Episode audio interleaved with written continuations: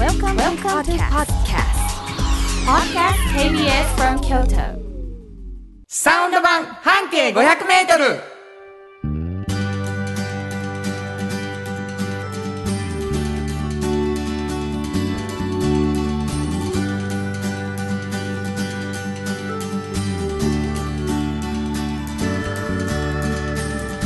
こんにちは。フリーマガジン半径 500m 編集長の炎上真子です。サウンドロゴクリエイターの原田博之です。4月15日になりました。なんか遠藤さん、何？桜餅がめっちゃ大好き。もうあの季節ごとにあのそういうねあの和菓子は食べるようにしてるんですよ。大好きやから。でもやっぱもう桜餅はもう美味しいですね。あのー桜のさ、うん、葉っぱ？っぱあるじゃないですか。うん。一緒に食べます私は。一緒にあれは食べる派そう一緒に食べる派なの、うん。そうあのどういう感じですか？どういう感じ？プレゼンしていただくと。あの塩味がね、うん。本当に、うん、もうすごく合うし、うん。であの京都のはあの、まあ、関西のは、はいはい。ああいうあの道明寺なので、プツプツプツプツっとしたご飯粒みたいなのがちょっとあるじゃないですか、はい。あれが私は好きで、あの中にこしあんが入っててはいあの香りが桜の花あの葉の香りがしてて、でそれをこう塩っぽいこうちょっとあの歯にくるんで食べて甘じょっぱい感じのあれがもう大好き。もうなあ、うん。テレビやったら見せてあげたいぐらいや、うんもう美味し目をい細めるとはこのことや。本当に美味しいですよね。だから4月はもう食べまくりますよ。あのーやっぱりね桜餅のシーズンに桜餅を、あの年がら年中置いてあるとこもあるんですよ、はいはい、はい、でもやっぱり桜のシーズンにねもう食べましょう。この時期がやっぱ一番美味しいの？美味しいと私は思います。っていうか5月は柏餅を食べるんで私。あそういうこと？そうそうそう。だから全然 あ知のらんがない話だけど。気持ちは変わっていくのでね。なるほど、はい。何言うたはんの？5月は柏餅やみたいな、ね、そうですよ。そうです。うん、桜餅は好きやで好きやけど5月は柏餅やでそうです。みたいなことなんですね。柏餅も好きなんですとりあえずね。それは本当、ええわかりました、ん。この人誰なの？みたいなことに、ねなってると思います、えーサウンド版半径 500m はい。実はですね半径 500m というフリーマガジンがございまして、はい。この桜餅大好きっ子はですね、うん。えーその半径 500m の編集長さんでございます、はい。このフリーマガジン半径 500m どんなフリーマガジンですか？はい、えーこれはねたくさんある京都のバス停の中から一つ選びまして、はい。それを中心に半径 500m を、まあ、自分たちで回って、はい本当にこの人は面白いな変わってるなこんな価値観の人がいらっしゃるんだっていう人を発見して、まあ、取材してる本ですね。そうなんです。一つのバス停から半径 500m でこんなに面白い人が見つかるのか。それがですね、70回以上続いているというフリーマガジンでございましてはい、本当に京都で人気のフリーマガジンで、うん。なかなか手に入らないんですけれども、はい、えーどこで手に入る？基本的には。はい、えーっと京都の市営地下鉄。全駅。それから京都の老舗それからい。ろんなとこね。だからカフェとかですね。いろんなとこね。そんなとこで入ります、はい。半径 500m 見たらすぐ手に取ってほしいと思うわけですけれども、うん。まああまりに記事がね熱量も高いし面白いからこれ編集長のこぼれ話面白いんちゃうか言うて、うん。でラジオ番組になったのがはい。このサウンド版半径 500m です、はい。そして番組が始まってしばらくして園長さんもう一つ出しておられるフリーマガジンについても話しませんか、はい。ということになりました、はい。えーこれが「おっちゃんとおばちゃん」というタイトルのフリーマガジンです。これどんなフリーマガジンですか、はい。これはまああのどんな方もね、うん。今若い方もうんうん。いつかおっちゃんとおばちゃんと呼ばれる年齢になる。なでその時に本当になんていうのかな仕事が面白くて充実してて、うん。本当毎日楽しい、はい、まあ、そんな方本当にいっぱいいらっしゃるんですよ。でそういう方にその秘訣を聞いてなるほど。はいで参考にしてほしいなっていう本ですね。実は「おっちゃんとおばちゃん」というタイトルなんだけど、うん。読んでほしいのは若者に読んでほしいそうなんですということなんです。けどね、はい。まあ僕なんかおっちゃんとおばちゃんのおっちゃん側にねいるわけですけれども僕らが読んでもはい。負けへんでって思うね、こうあなるほどこうライバル心燃やしたりこう参考になったりするとはいはい。いう記事がいっぱい載っているフリーマガジンです。はい。こちらのこぼれ話もおしていこうということで2つのフリーマガジンが柱となったラジオ番組でございます。はい。えーその番組なんですけどね実はねやっぱり皆さんからのお便りが欲しいんです。どこに送ればいいですか、はい、えーメールアドレスは500アットマーク kbs ドット京都。数字で500アットマーク KBS ドット京都こちらまでお願いします。メッセージをいただいた方の中から抽選で2名の方に先ほど紹介しているフリーマガジン半径 500m おっちゃんとおばちゃんをそれぞれ1冊ずつプレゼント。はい。しています、そして、えー、園長さんもう一つ出しておられるフリーマガジン半径 5m というフリーマガジンもございまして、こちらも希望の方メッセージに書いてくださったら送るかもしれないということになっています、はい。もう一度アドレス教えてください。はい、えーメールアドレスは500アットマーク KBS ドット京都。数字で500アットマーク KBS ドット京都こちらまでお願いします。ということで KBS 京都ラジオからお送りしていきます。サウンド版半径 500m 今日も張り切って参りましょう。サウンド版半径500メートル。この番組は藤高コーポレーショントヨタカローラ京都東和サンパック山崎特発産業製作所かわいい釉薬局サンシードアンバン和衣。あんポレポレ働く。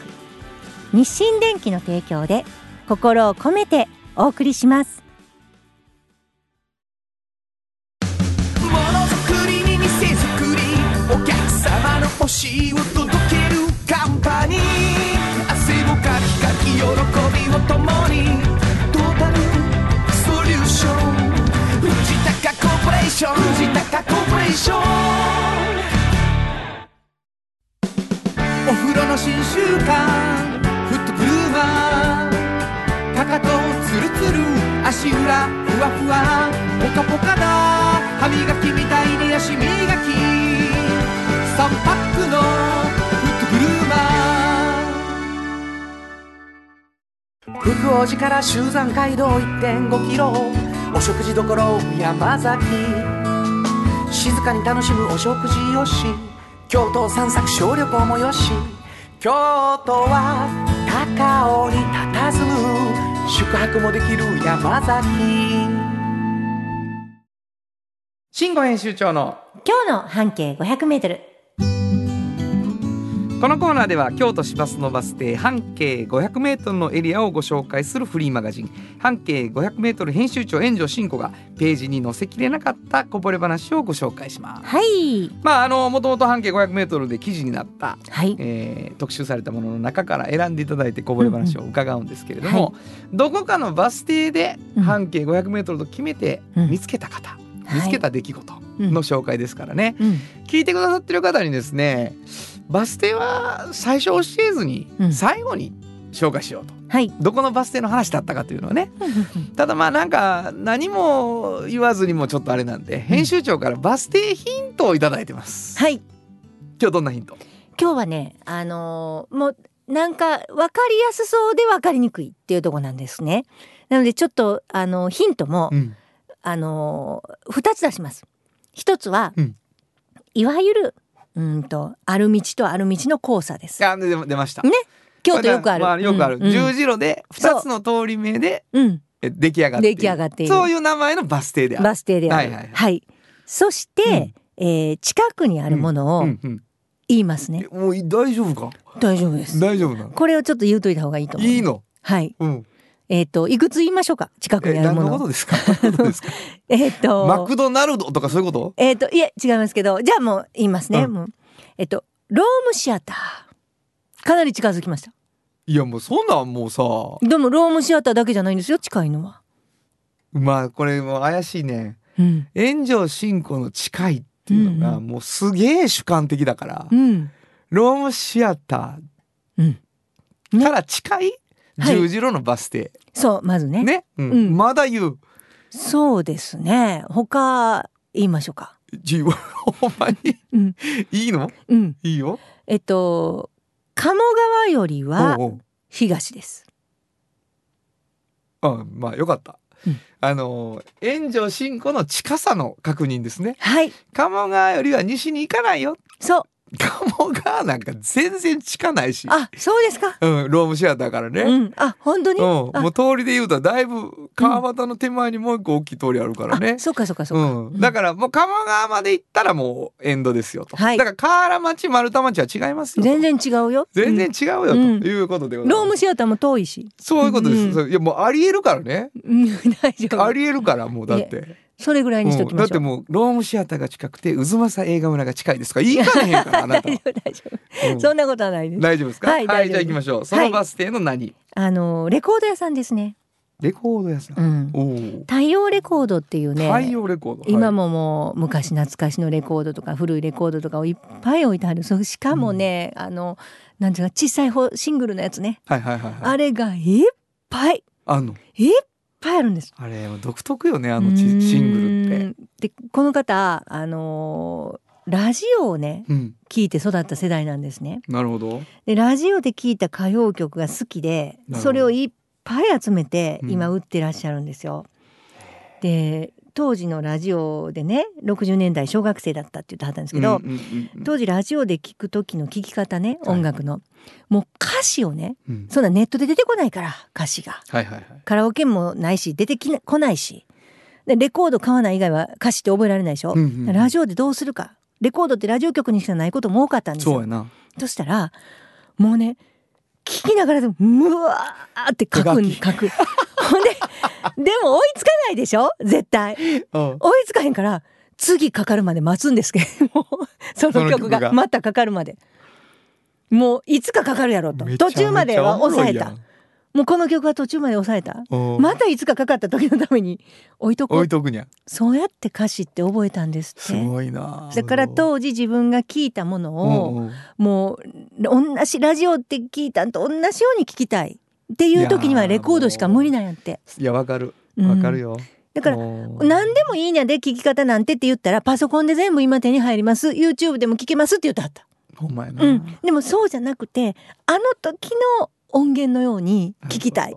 その人のためにレコードはありますって、どなるほどな、うん、俺だから今ほらラジオでさ、うん。曲紹介してさ、うん。途中で載せるやんトークを、であの中学の時とか僕らはエアチェック時代やからはい、カセットラジカセで撮ってるわけよ。うん、な。で今回何々のアルバム全曲紹介とかなったらさ、うんうん。もうめっちゃテンション上がってるわけ、うんうん。買わんでもテープでもうあのアルバムが手に入ると思ってるから、はいはいはい。ほんなら DJ が喋りよるわけですよ。2番の途中で「おな何しとんだよ!」言ってな。もう半泣きになったもんや、なるほどうんね、だからもう今もう時々ごめんって思う時ある。けどもそんな時代じゃないからなみんなほんまに、にイントロだけ聞いたらもう調べたいんやから。ここね10代から80代まで来るんですよ。あはレコード店な？そそらそうや80代はさっき言ったみたいな聞き方でね、うんうん。昔と同じ音源で聞きたいと思う人もいっぱいいるし。で10代はどんな聞き方かっていうとなんかね自分でミックスとかするときに材料で欲しいんです DJ のね。そう。だからそれもあるし、うんもうあとジャケ買いもあるしかっこいいだけど、はははもういろんな用途でレコード全然売れるって言ってましたよ。そうやろな、うん、もうわかる。でやっぱりレコードのジャケットって、うん CD と全然違う説得力やからねそうです大きいしね。うんデザイナーがもう CD になった時うに、んなんでやねん言ってたからね、ちっちゃいからね。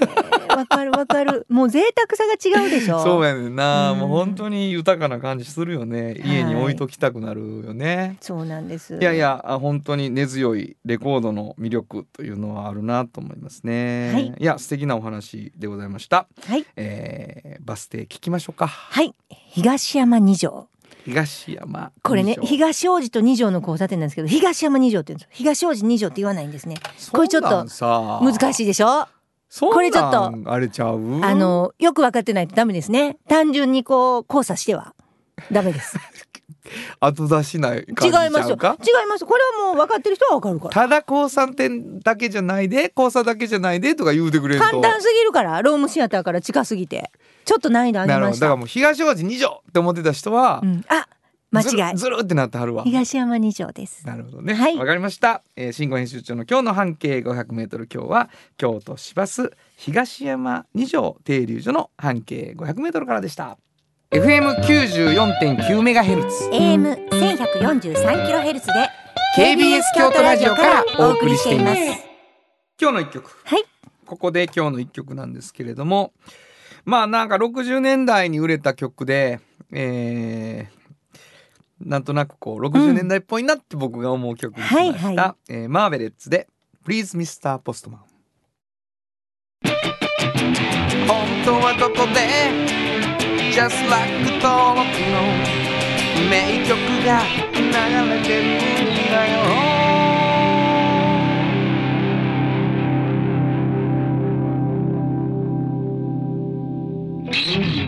まあラジオで鳴ってるはい。景色というかね、うん。イメージありますようね。ー。んもうまさにって感じ。そうやね、えーお送りしたのはマーベレッツで Please Mr. Postman でした。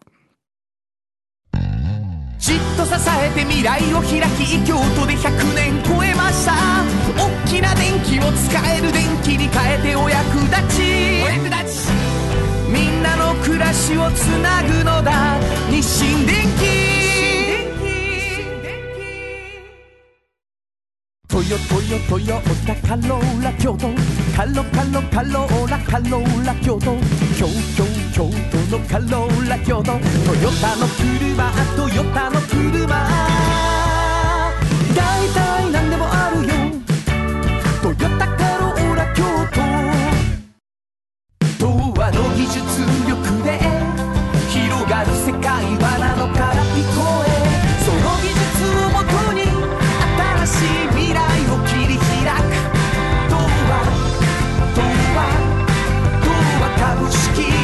社原田博之の音楽機構。このコーナーは私炎上真子が独断と偏見で原田さんの曲を皆さんにお届けするコーナーです。ありがとうございます。はい。今日はどんな？今日はねあのー桜の曲ね、はいはい原田さんいくつかあるんですけど、はい。この間あの YouTube でも多分流したかなと思うんですあがりがとう。私この曲すごい好きと思ってなんか あのー曲の中で、うん普通ほらサビがすごいかっこよかったりするじゃないですか、はいはい。サビもいいし、うん A メロも B メロもうん。他も なんかもう気合が全部がサビみたいな曲あるんやと思ってこれすごい好きです。あの桜のようにっていう曲はいありがとうございます。原田博之 with シエスタでね。はいあのー京都の人たちが桜をね、あうん。の震災の復興支援である小学校に植樹する時にね、はい。曲も一緒につけたいっていう話があって、うんうんうん。でそれでその桜がその小学校でどんな風に育ってほしいかっていうことをねあの願いを込めて曲にすることになったわけ僕がね。はい。で復興支援原田博之 with シエスタでやってたからじゃあ3人で曲つ曲アレンジするってことになって、まあ、ちょっとシングルシングル制作みたいな。モリモリになったんです。なるほど。いやでも豪華。もうほんと聞かせどころばっかりっていうね。まあそうかもね。うん。あのこれでもかこれでもか構成やね。そうそういう風にちょっと楽しんでリスナーの方に聞いていただきたい わかりました。はいじゃあ紹介してください。はい、えー、原田博之 with シエスタで桜のように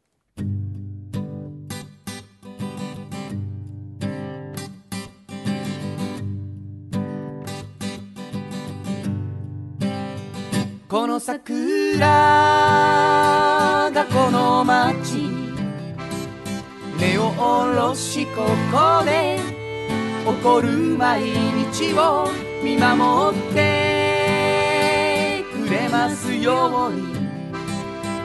絆でつながる家族のように語り合う友のように。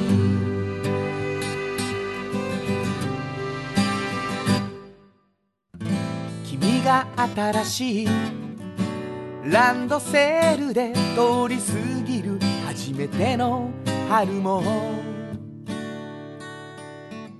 卒業アルバムを抱えてこの場所を巣立つ日にも満開の春を告げることができますようにこの桜がこの街に根を下ろしここで起こる毎日を見守ってくれますように。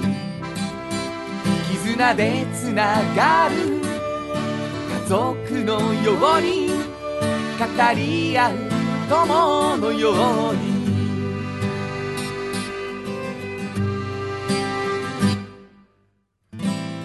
た純白の。ドレスで笑って踏み出す一歩も。やがて生まれくる。新しい命とともに帰り来る。日にも。満開の。春を告げることができますように。ことも悲しいこと嬉しいことも。嬉しいこと。おはよう。もささよならもありがとうも。咲いては散る。桜のように繰り返されて。この桜がこの街根を下ろしここで起こる毎日を見守ってくれますように。絆でつながる。家族のように。語り合う友のように。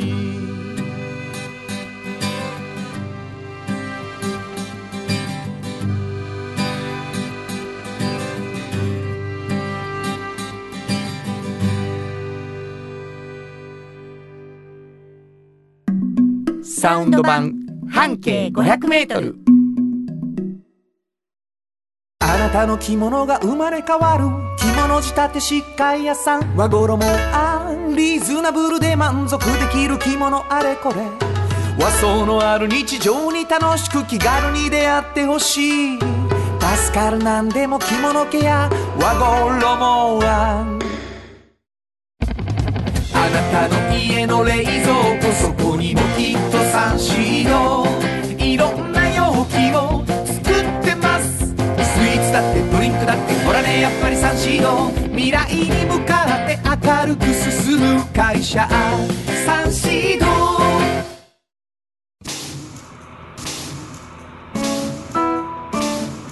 これからも薄い金属の板であなたの思いを形に薄い束ねウェーブアッシャーの特発産業製作所ゆるくつながり長く一緒にゆっくりゆっくりポレポレゆこう。子供の未来のために集まった仲間ポレポレおっちゃんと。おばちゃん。このコーナーでは仕事の見え方が少し変わるフリーマガジン「おっちゃんとおばちゃん」の中から毎日仕事が楽しくてたまらないという熱い人またその予備軍の人々をご紹介しているのですが。はい。今日はですね、うん。まあ少し前に一度うんうん。学生さんが来てくださったんですはいけれどもあのーちょっとね面白いなっていうこともありましてですね、はいはいまあ、炎上さんがご推薦してくださったり、うん。クレさんがご推薦してくださったりする、はい。お嬢場を呼んでくれているうん。学生さんに、そうです。で今日あの炎上さんに聞いたらね、うん。ちょっと予備軍やねお嬢場の。そうです。みたいなね。ちょっと予備軍。学生さんに来ていただきました、お名前をください。はい。村上大輝と申します。村上大輝くんが来てくれました。はい。今あのどこの大学の何回生ですか？えー京都芸術大学の8年目なんです。8年目なんですよねあのさはい。あのー、9年目ないやろ？大学多分 9年目ないですねフ。ァイナルやなはい。あただ、うん休学1年はノーカウントなんで、うん僕は9年目もあるするので、うんあの最終的に9年目に突突入す入するる予定、はい予定です。で9年目で卒業しようとしているそうです。なるほど、はい。まあ彼がねうん、なぜこんなにも時間がかかっているかは、うん。はいはい。彼がずっとやっていることがあるんですよ。あずっとやってることがある、はい。学生以外に？はい学生なんだけれども学生でありながらやってありながら。何ですか？あの芝居を作っています。お芝居を作っている、これもう本当にラジオだからビジュアルをねうん。見せてあげられないけど、はいいいよ顔面が、もうすごいですようね、ん、い いもう役者さんですかっていう感じですよね。さんですね、はいあのい。いいいいい顔をされているというね。最近ねうん。あのあるある、芝居をうん、あのシアターいないんで打たれたんですけれどもあれなんなんという賞を取られたんでしたっけ？あの時。あの賞を取られたからあそこでできることになったんですよね。ああいやあのそれはあんまり関係はないんですけど、はい。あの京都学生演劇祭っていう、まあ、京都関西ら辺の大学生が集まって、まあ、やるコンペティションがありまして、うんでそこでいくつか賞をいただいて、はい。でそれをあのシアター E9 京都の支配人さんが見に来てくださったりとかして、えー E9 とご縁ができたという流れですね。でやるやらないかっていう話になって。そうですね。何をやったんですか？ハムレットっていうシェイクスピアの古典じゃないですか。そうなんです。ここでクイズです。クイズきた。はい。来ました。この村上くんはね、はい。このハムレットをうん。いつかしようと思ったんです。よ。はいはい。このこれをハムレット初めて見たのはおいくつでしたっけ？えー、18だとはい。思い。ます。18の時に、うん。彼はどこで誰のハムレットを見たでしょ18歳の時にうん彼がハムレットを見たのは、う？うん。えー東京で違いました。はい、もう答え、答え言いますね。答えは、どうぞ。村上君ちょっと待って。もう、あ、ダメです。はい、はいどうぞ。はい。あのロロンドンで、えー、蜷川幸雄のハムレットを見ました。彼はね、それを見た日から、雪をやったか。勇気をって、雪をものすごい軽く言わないでください。何がですか？もうそれを見て、もう彼はね、本当にね、心にね、うん。ぐっときたんですよ。うん、なよ何が良かったの？いやもうなんかロンドンにあの留学してたんですよ。のあ一年休んで。はい。あの高校中退してまして。ほその後ロンドンに1年間語学留学をしててして。でもうなんか何も感じれない体になってなってた。何も美味しくないし、うん。何も感動しないって、久々にその感情が戻ってきたのがハムレットを見た時だったんです。うえらいことやんかで、いつかやりたいと思っててね。それちゃんと雪男に言うたか？ゆきおにはゆきおって言わないでください。なんでそんなないがらしいのゆきおって。蜷川さんに対して。ね まあ伝えてないのそれは。僕の心が動きました言うて。いやー伝えられない。伝えるな、はい。機会があると思うけどね進んでいけば。いやないか。もうでもお亡くなりに。そうですよね。はい。うん。そうやね。そうです。よ。分かってます分か分かってます。雪ちょっと男は怪しいですね。そうなんです。でもうそれでねいつかやろうと思って今回ね。はいややられてすごかったです。私見に行きましたもん。あそう。はい。素晴らしかったです。す。すちょっとその話も聞きたいけども、そんな彼がうん。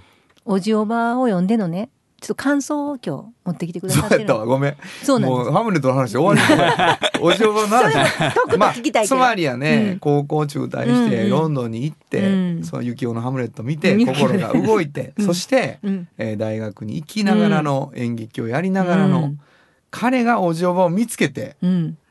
これ多分心動いとるよ。はい。どんな風に、はい。どの辺が面白かったとか、どの辺が良かったとか、そういう話をしてもらえる。はいあの高須さんのああやつをはい高須さんの方読ませていただいたんですけどはいはいはい僕がそそれこそあの演劇以外に好きだったのが、あのゴッツだったゴッツうねんなるほどね。もうで松本さんとの2人の。ラジオとかうんうんうんもちょこちょこ聞いたり。させていただいてて、うんなんかまずあ高須さんだっていう喜うんびが、うんうんうん。高須さんのインタビューだって喜びがあったのと、うん。あのそもそもなんかこう炎上さんからお話を聞いた時に、就職活動に関するまあそのことを書いてるとかっていうことをきなんとなく聞いてたので、はいはいはい。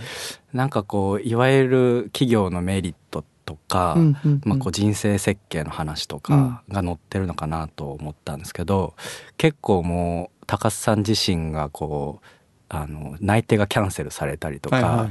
予期せぬことで人生が動いていく様が、うんうんまあ、書かれていてこうなんていうか計算できない面白さとか、うん。辛さとかなんかそういうものがにじみ出てるインタビューですごい面白かったリアルですよね。はい。いやだからうちのワークショップで出てこられる企業の方ってうん。本当にあのえ？っていう話をされるうん。んですよ。もうあの まあそうやな。そうなんですそです。だからやっぱそのね予定調和なこととかうん。ばっかりじゃなくてこんなこともあるみたいな人生観をうん。結構話してくださる。そうやってその仕事やってんの？ってそうびっくりするパターンね。そう。だからそこが人間的に面白い方が喋ってくださるっていうようなワークショップもしてるし、うん。まず関東も絶対そういう人に出てきてもらってるんで、なんかいろいろあるじゃないですか人生って、うん本当にいろいろ考えてらっしゃると思うけど。はい。なんかみんなこうやけど自分はちょっと違ってたとかいうこともいっぱいあるし、うん。なんかそういうこと全部がなんか肯定されなんとなくみんなうまいこといけばいいなと思ってるんですよね。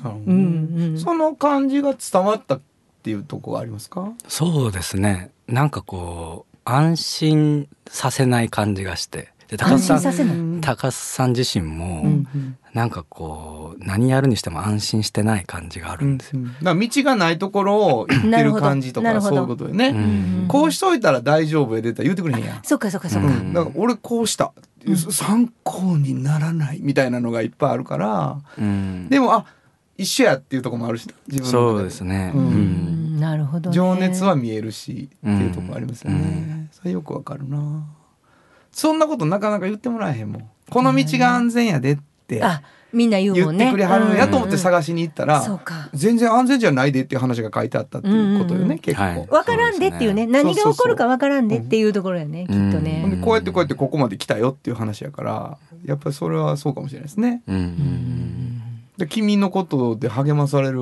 もっと若い子いると思うよ。うん。うん。うん。そうだと嬉しいです。ねちょっと、あの今こそねあ8年生やしはい、はいいろいろと周囲からもいろいろ言われることもあるやろうけどなりますね。ね、はい。自分ではどういうふうなことを考えてるんですか？うーんでもそれこそ同期とかがうん。どんどん就職していくのが、まあうん。辛かった時期もうん。ありまして、こうなかなか自分がなんでまだ大学にいるんだろうってことがうん。受け入れられなかったんですけど、まあやっぱ周囲の人のあのお前はここにいた方がいいっていう声とかうんうん。に助けられた部分は結構あっんて、で多分その話戻りますけど高須さんも松本さんの一声がなかったら、うん。今どうなってるんだろうなとか想像すると、うんう結構そういうこう周りにどういう人がいてくれたかっていうのがこう今なんとなく思い出されますね。なるほどね。一応9年で卒業して次進んでいこうっていうイメージで今は動いてるのかな。そうですね。えーそうか。いろいろねあの道はいっぱいあるからでそういうことを例えば例えば就職したいとか思った時にそういうことを真剣に話した時に聞いてくれる企業っていっぱいあると思うんですよね。そうらそうやろな。本当に、あのそうなんですよ。だからそういうことをなんかもう9年なんかやし絶対取ってもらえんとかそんなこともなくて。そうやななるほど。自分の道もいろいろあるやん。でこうやりながらこれするとかそれ一本にするとか全部ありがとう私は思うんで。そういうの分かってくださる方がいっぱい載ってます。うちの本は。本当に。リアルお塩場リアルお塩場がもう編集長がもう熱い熱いわ。本当そうなんです、やけどするわ、ほんまに。本当にそうですよ。いやいやでもまああのー君みたいなうん。読み方をしてくれる人を待ってる編集長なので。あでも本当にこんな感じですすごい嬉しかったと思う。うん。ね。ありがとうございます。いやいやまたあのー時々来てもらったりしてね、はい。あの後こんなこと考えたみたいな話も面白いかもしれない、はいそうですそうです、えーおなんか芝居も頑張ってほしい。そうですね。今これからなんか宣伝しとくことあったら言ってくださいよ。あのはいまたシアターインナイン京都でうん。8月の、えー5日6日に予定している公演がはいありますのでぜひお越ししいただきたいです。8月ね。はい。わかりました。えー、なんなん名前はまだ言わずなんていう？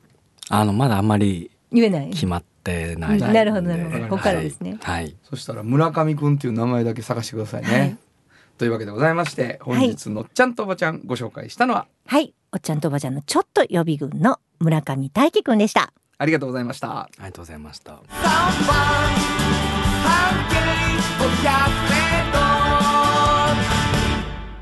今日のもう一曲。はい。ここでもう一曲なんですけど、うん。えー村上くんの希望を聞きました、うん。はい。えー蜷川さんの舞台「海辺のカフカ」で使われていましたシガーロスで「バカ。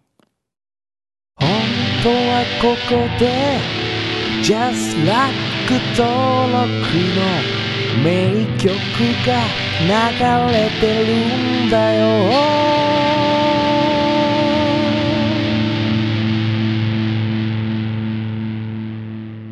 まあすごいお芝居的な音楽。ねえすごく素敵なねえ 音楽ですね。歌詞に意味はないっていううん。造語をちょっと使ってるらしいですけね。なるほど。はい。お送りしたのはシガーロスで「バカ」でした。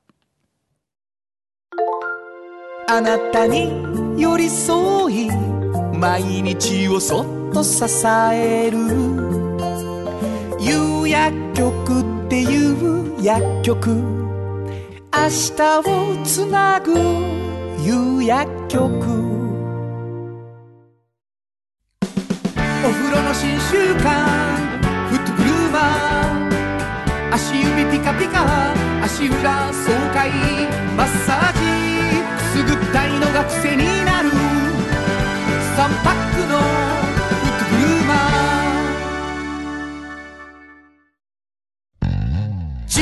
えて未来を開き京都で100年超えました。大きな電気を使える電気に変えてお役立ち。お役立ちみんなの暮らしをつなぐのだ。日清電気カフェ小さな花。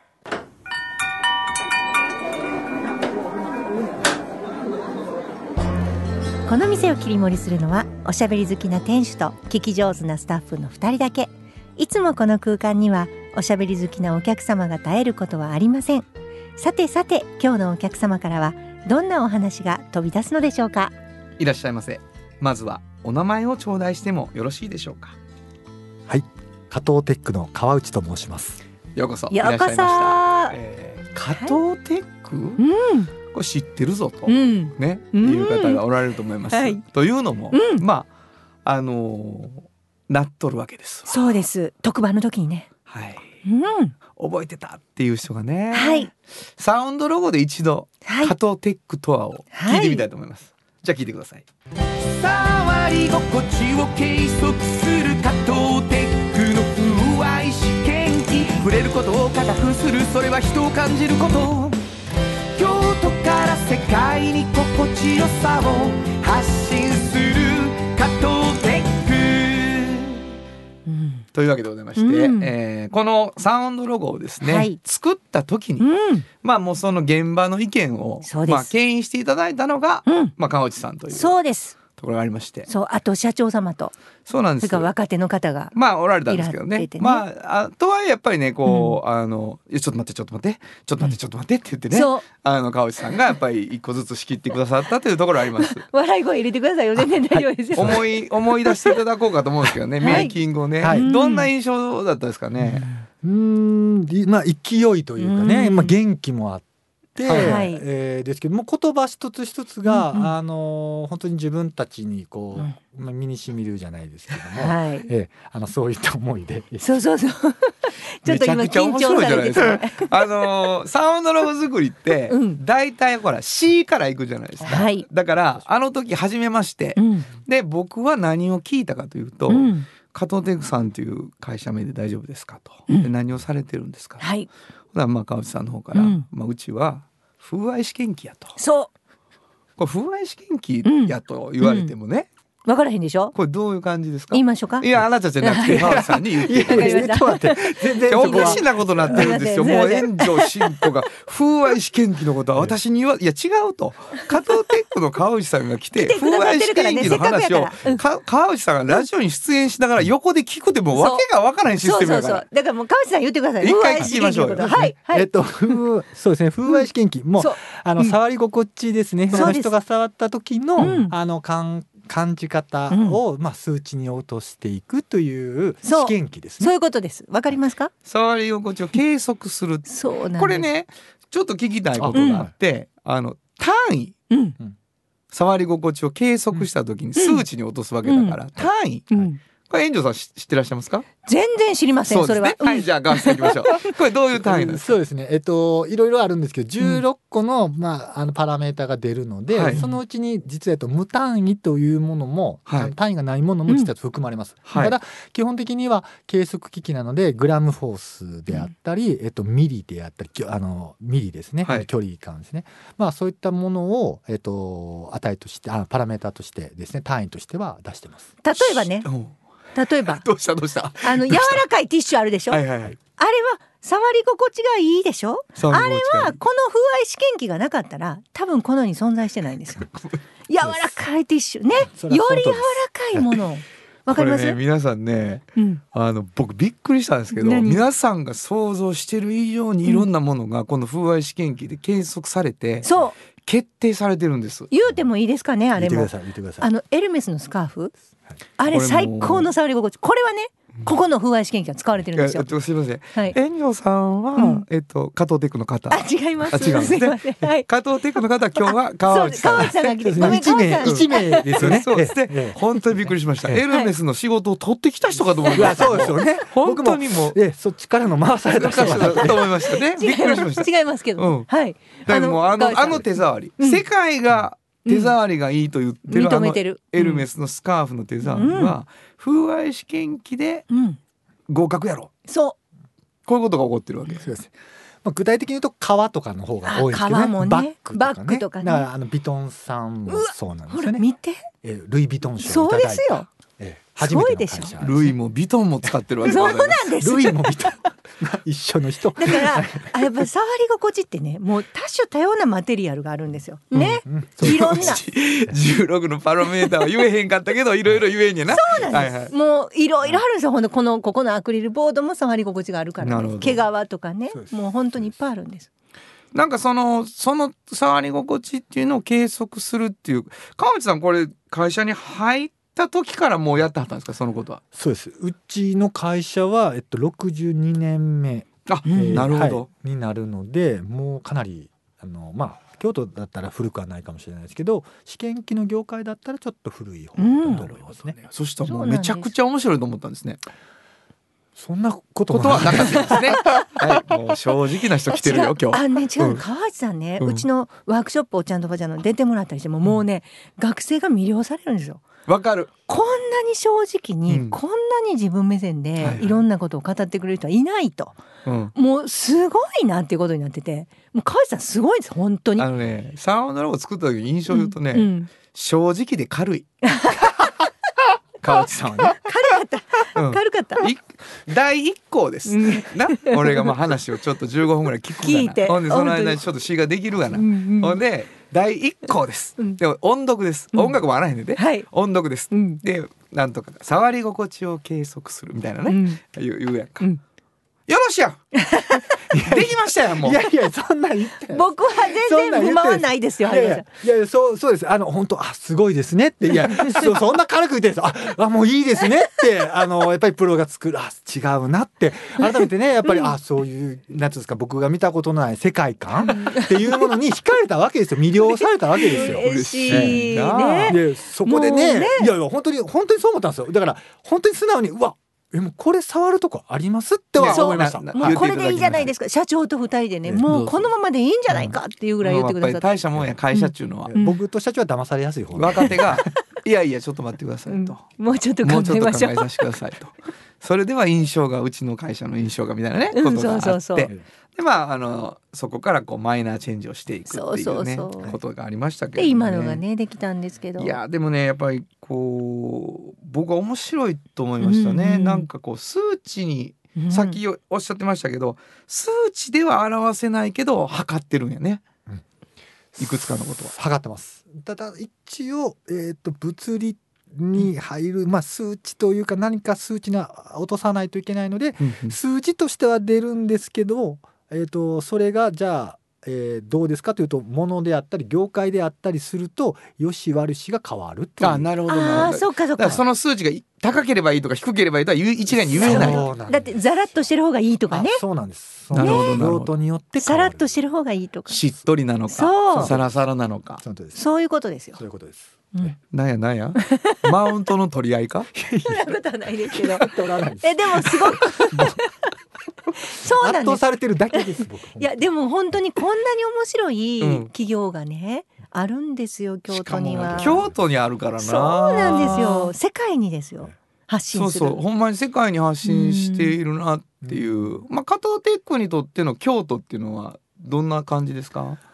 京都大学の先生で出来上がってる、うん。まあ、機会なので、はいはい。まあ、そういったところは特別でそうかそうもありますか。ね。一緒にねこれこういうの作ろうって言って、風合い。試験機っていうのを兄弟とこう一緒にこそうよりより正確なものにしていってるっていうことがあるんですね。ですよ。これなかなかさこう東京じゃない京都間でさそうやね。やっぱり自信持てるとこですよね。あと着物文化もやっぱり京都はあるっていうことで特にそういう意識が高い。あ触り心地とかそういうものに対して。あそれは絹とかの風合いとかねあるもん風合いやから風合ね。いやから。風合いを測るって。そうなんです。だからこのサウンドロゴをもっともっと流すとねうん。もっともっとね。それはね川内さん。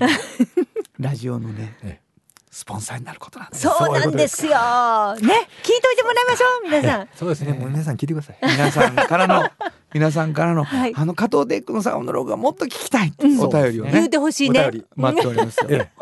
決まってます。ね、はい。本当に気のいい人で軽い。そんなことないいやいやいやいや、決して軽くないんですよ。本当にここのラジオの空気感がちょっと僕もふわっとさせふわっとさせている。なるほどね。風合いそういう風合ふい。そういう風合ないるほどそれも。さすが風合いを測ってるから社ね。長もめちゃくちゃ面白いから一回出てきて。そうや。もうぜひもうね。むちゃくちゃ面白い。加ですよ藤テック奥深いですからね。これこれもう社長さん川内さん来た後に、うん。若手社員来たらまあまあ重いよ。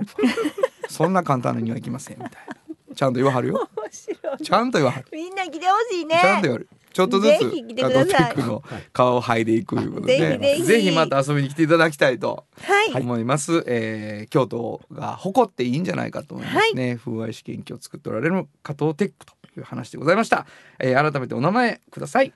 はい、加藤テックの川内です。またのご来店お待ちしています。あありがとうございました。ありがとうございました。サウンド版半径500メートル。FM 94.9メガヘルツ。AM 千百四十三キロヘルツで KBS 京都ラジオからお送りしています。あの話この一曲。このコーナーは僕たちそれぞれがこれまでの人生で印象に残っているちょっといい話をご紹介するとともにその話にぴったりの一曲をお届けするコーナーです。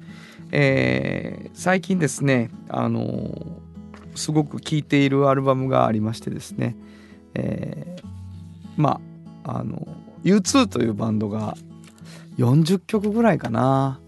あの本当に自分たちのヒットソングもうデビューしてからずっとの中からですねメロディアスなものを中心にっていう印象ですけど、えー曲をあのもう一回レコーディングし直した4枚組かなのアルバムが出てるんですね。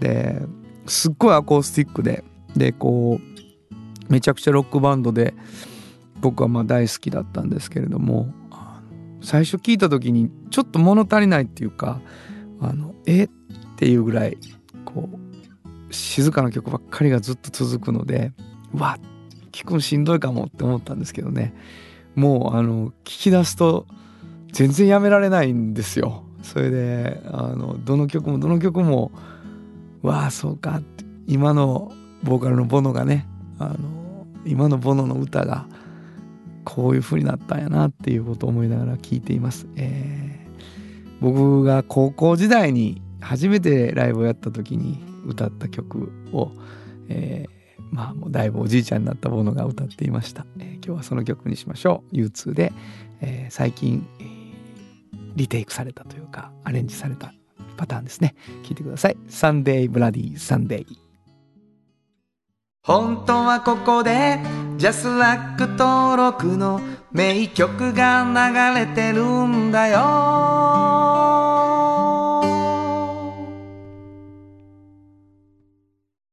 トヨトヨトヨタカローラ京都カロカロカローラカローラ京都京京京都のカローラ京都トヨタの車トヨタの車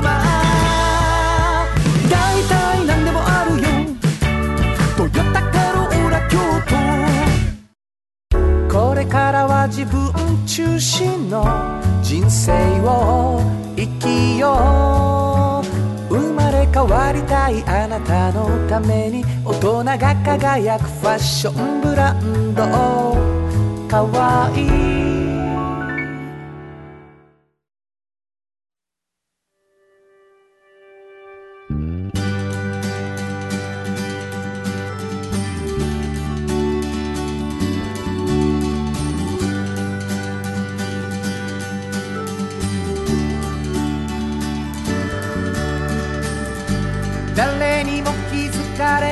底にある。素敵なこだわりと哲学を見つけて感じて言葉に変えてみんなに届けてみようかな。一人の職人が歩み来たその道を振り返り遡る。きっとそれは誰かが。未来を描く。道しるべにだって。なるだろう。たった半径500メートルあっという間にエンディングでございます、はいまあなかなかたくさん、うん。学生さんも来てくれたしそう。そしてまあ加藤テックさんも来てくれたしね。そう学生さんなかなか渋かったでしょ？村上君。ね。いやいい嬉しいよねああいう風に呼んでくれてるとね。ね。でももうカットテクの川内さんも本当に楽しい方でね、いやもうあの、うん。ビジュアルをね、うん、まあないないのやべっちと思っていただいたら大体間違いない そっくりですよね。という感じです。びっくりした私も。顔が似てると声も似てるからな。私ちょっと本当に原田さんすごいと思って誰かに似てるとずっと思ってたんですよ。うん。さすが。だからもうあのもう一回そのつもりで声聞いてみてください。ほぼ一緒の声をしてるね、えーぜひ。ということです。番組では皆さんからのお便りお待ちしています、はいどこに送ればいいですか？はいメールアドレスは500アットマーク KBS ドット京都。数字で500アットマーク KBS ドット京都。こちらまでお願いします。メッセージをいただいた方の中から抽選で2名の方にフリーマガジン半径 500m おっちゃんとおばちゃんをそれぞれ1冊ずつプレゼント、はい。半径 5m を希望の方もメッセージに書き添えておいてください、えーもう一回言っとこうか、はいメールアドレスは500アットマーク KBS ドット京都数字で500アットマーク KBS ドット京都こちらまでお願いします。ということで午後5時からお送りしてきましたサウンド版半径 500m お相手はフリーマガジン半径 500m 編集長の炎上真子と。サウンドロゴクリエイターの原田博之でした。それではまた来週。サウンド版半径 500m この番組は藤高コーポレーショントヨタカローラ京都。東和。サンパック。山崎。特発産業製作所。かわい。い釉薬局。サンシード。アンバン和衣あんポレポレ。働く。日清電機の提供で心を込めてお送りしました。500メートルだって笑うか答えはいつも隠れてた。